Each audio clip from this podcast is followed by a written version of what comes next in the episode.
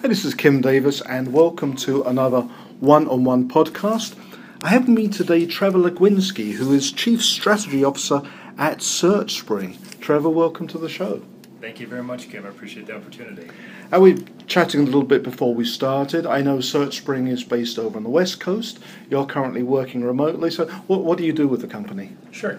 Uh, thank you, Kim. Um, currently, right now, I'm the Chief Strategy Officer. So, my role is really two parts um, looking at our overall product strategy. So, how are we satisfying and, and really fitting the needs of our retail customers? And then on the growth side, I oversee our sales, marketing, and operation team. So, taking that product strategy into how do we go to market with that and really create demand for our product. Okay. Now, SearchSpring itself interesting historical background. Been around about eight years, you told me. And it begins with search, but not with website search. So tell me how it, how did it all start out? Sure. Um, a little bit quick history on the company. Uh, Gareth and Scott, the two co-founders, Gareth was actually creating uh, back-end solutions for CRM uh, systems for call centers. And he was working with a retailer who asked him to build a search functionality for their call center to improve the speed and efficiency of their call center team in the buying process. So that's really where SearchSpring started. And then from there, it moved into we needed a search function on the front end of our website. And the company has organically grown over the last eight and a half years, roughly to about almost 600 customers now um, across really seven retail verticals. Our main verticals are really apparel, beauty, uh, home decor, and then we have a blend of B2B and automotive slash industrial customers. Okay. Now, I, I, think if you'd asked me two years ago whether I expected to be writing much about front end front end search engines, I would have thought, well, not really. But actually, over the last year, two years, it's become a very sexy space suddenly because all of these things you can now do when a customer just starts to type a search in there. So, talk about that a bit. Yeah, I think we've we've seen a, a real shift in consumer behavior, um, and also kind of a mix up on the retail side of, you know, with with mobile phones and even Alexa, the way consumers have access to brands has significantly changed. Um, I've been doing this for about 12 years. I'd spent about 10 years on the retail side, and seeing the evolution of just when e-commerce launched to whatever the buzzword you want to use, omni-channel now, right. where a lot of consumers are really researching online and then going to a store, and it's you're it's not really a linear path anymore. Um, it's more of they look online, they may go in the store, they may buy online, different devices. So what we're seeing is people are are using not only just search, um, but it's more a combination of search, browse, um, guided selling, where they're looking for specific occasions, styles that may be applicable to them. Mm-hmm and really they're they're wanting to look for the fastest way to get to the product. So, you know, search is part of the solution. We see generally people it's anywhere between 10 and 40 percent, depending on the retail vertical, are using search, um, but it's a significant driver of revenue. So, in some cases, we may have retailers using, you know, 10 percent of their traffic uses search, but it's driving 40 percent of their revenue. Um, so, it, it's it may seem small on percentage basis, but it's actually large on a revenue basis. And you know, with machine learning and AI and things starting to come out, what we're finding is retailers are looking for a solution that can part of its customer experience. I kind of look at it as layers of a cake. Okay. You know, customer experience is kind of your your foundation of you know how do people interact with your brand, your site on the front end. Then you have this layer of what we're calling merchandising. So, you know, how do you get the right products in front of your consumers? Um, and that's really where we're focusing a lot of our time now is this merchandising layer of trying to find ways that we can help merchandising teams be more effective with their time. Right. Because um, one example is we were talking to a retailer who had 26 merchandisers across eight countries, and they have 80,000 products and they had 100 products a day you know, if you're thinking about an 80-20 rule, you know, generally most retailers, 80% of their revenue comes from 20% of their products. okay, yeah. But so the the thing which has struck me recently is all the things I'm hearing about what you can do if you put search, like on an e-commerce site, together with machine learning. you can really uh, do remarkable things to personalize the shopper's visit to the site. They come there with a, an idea of what they want, and especially if they've been there before and you already have some data about them, but even sometimes for first time visitors, based on their behavior once they arrive at the site, you can start guiding them down a journey, can't you? How do you go about that? Sure. So, so definitely, um, you know, there's there's different layers. We started my actually 12 years ago with machine learning. That was mm-hmm. kind of the beginning of how do we look at the wisdom of the crowds and provide you may also like. So if you and I are shopping on the site, we can give you an idea of what other people are buying. With with AI now uh, moving more towards, we can look at you on an individual basis. Right. And what you're describing, I like to break it up into two buckets. You know, you have your new new visitor bucket and you have your returning visitor bucket. Okay. And really, where I think personalization helps now is more. We're finding retailers, and personally, when I was running e-commerce, are moving away from conversion to lifetime value. Uh huh. So, yep. on the new customer side, what we're able to do is say, you know, Kim, you come to the site, we can look at the wisdom of the crowd initial data, but what we're starting to do on personalization, we're actually working on a beta of this right now, is balancing implicit and explicit feedback.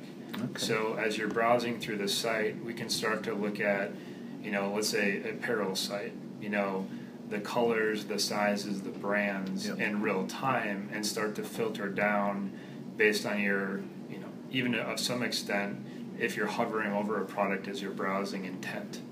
So we're able to take in the attributes you're looking at and also your context and your intent in real time and personalize that first experience. So with the goal of a new visitor, you want them to convert, right? Yeah. To get that initial sale, which generally it's a lower conversion rate, low lower AOV, but at least you're getting them in the door. Yeah. And then where personalization really shines is more on the repeat purchases, where you're looking at how can I drive lifetime value for my customers, and we're able to take in your purchase data from if you have stores, that information, your past purchases, um, and merge those two together with the idea and intent that we can make that second third, fourth, fifth experience yeah. hyper personalized for you. Because that's really what you know consumers are asking for now. Is you know in the past it was have the right products. Then we've had this confluence of you know um, discounting and promotions that's gone on, sure. and really now people are, are moving towards hey I want the experience, which to us is really a combination of you know the site experience um, the products that you offer, and how do you combine that together into one cohesive package yes. that's really differentiated from your competition? And, and that's where you know we feel the personalization step, and even some people are calling it individualization as a new terminology. Okay, yep. is kind of moving to that one to one with the user because we like in the old school way of machine learning is kind of looking at what's everyone doing in your store and recommending but personalization or even individualization now is if you were to walk into my brick and mortar store, I'm that person in the store giving you that kind of personal touch experience. And that's what we're really trying to achieve online. Now, I noticed from my research, you're doing this obviously for, um, for desktop and for mobile. I was wondering how much mobile is driving this because one of the things is you've got very limited screen space, you've probably got limited time, limited attention span someone starts searching on mobile for something, it becomes that much more important to give them what they're looking for, even before they know they're looking for it. exactly, and that's what we're finding. Mobile is driving a lot of the innovation, and also I think the need for almost simplicity in the experience, um, because what we've seen historically is mobile conversion rates are roughly half to 60% of desktop. Right. And I think the, the two reasons behind that are it's use case based, where a lot of people are just browsing on the phone. You know, they're doing pre research before they go to the store. Yeah. I think that's one bucket. Um, the other bucket is, you know, people are starting to buy more online, and what we're finding is search is super integral to that experience, where we're having people integrate us not only in the responsive site or their MDOT website, but also in the app. Because those first, let's say, 15, 20 seconds of helping them find exactly what they're looking for you know, if you have 50,000 products, how do you get them to the first, let's say, 20? Right. That's very important, and the algorithms behind that are really kind of the differentiator of how do you get them to that product very quickly, Yeah. but also a more simplified user experience. So it's kind of a blending of what we like to call kind of the intelligence and relevancy, and then product, product discovery, Yeah. and then the customer experience layer are kind of the two that really drive that experience. And there's ease of checkout, obviously, as an important part of mobile as well. Yeah, and I, I think you know we're we're focused on you know how do we tee them up Yeah. for the buying process. That's where we essentially stop.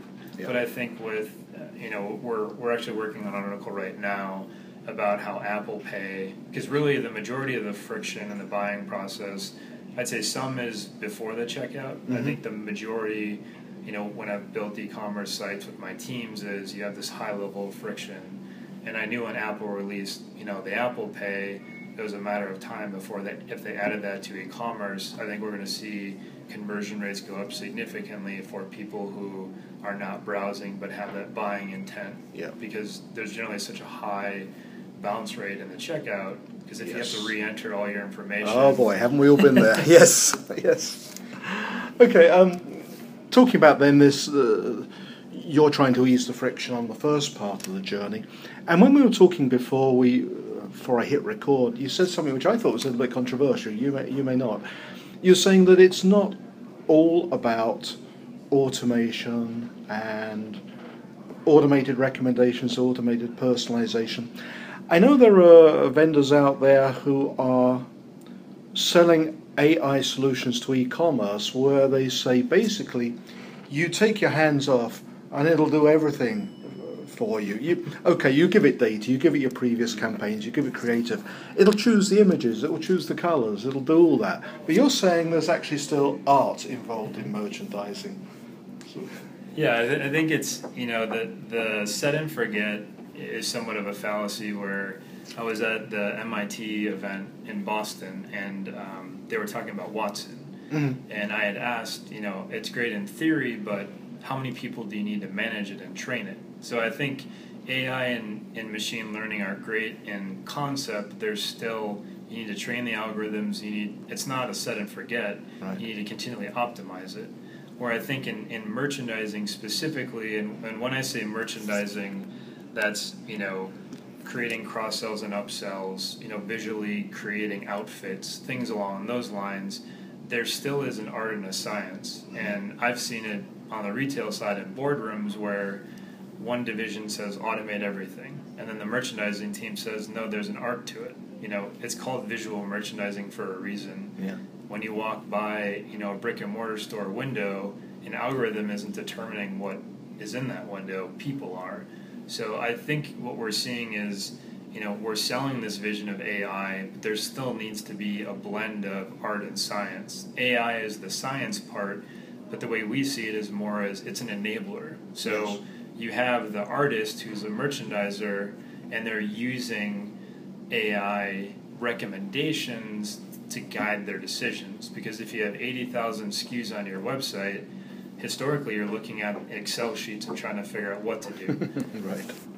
So that's a debate which is obviously a fascinating one. It's going to continue.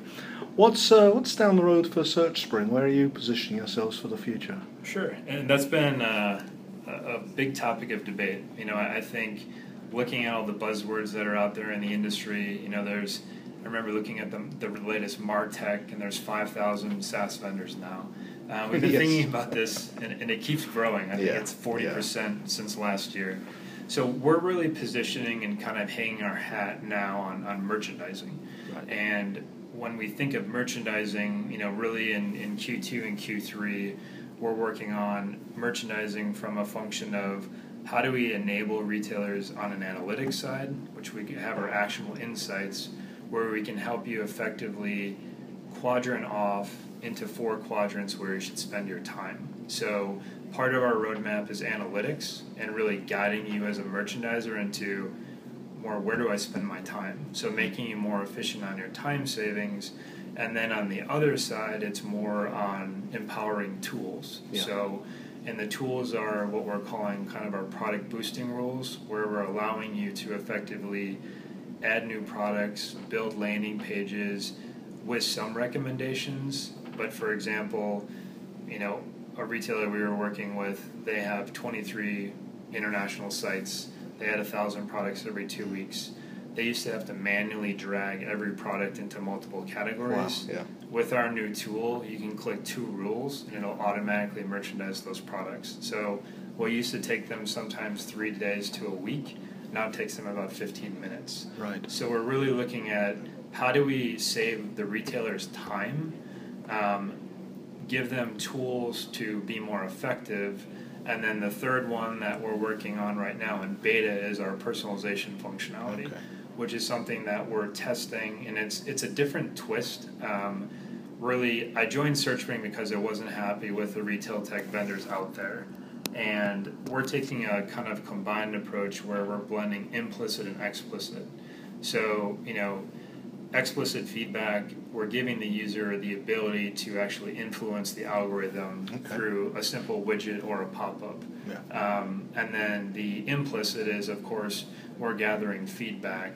But kind of what we learned through customer research is consumers want the ability to influence results Interesting. um, because they're, you know, everyone has a different worldview. You know, a lot of the algorithms break. You know, if I'm buying something for my wife, or Yeah.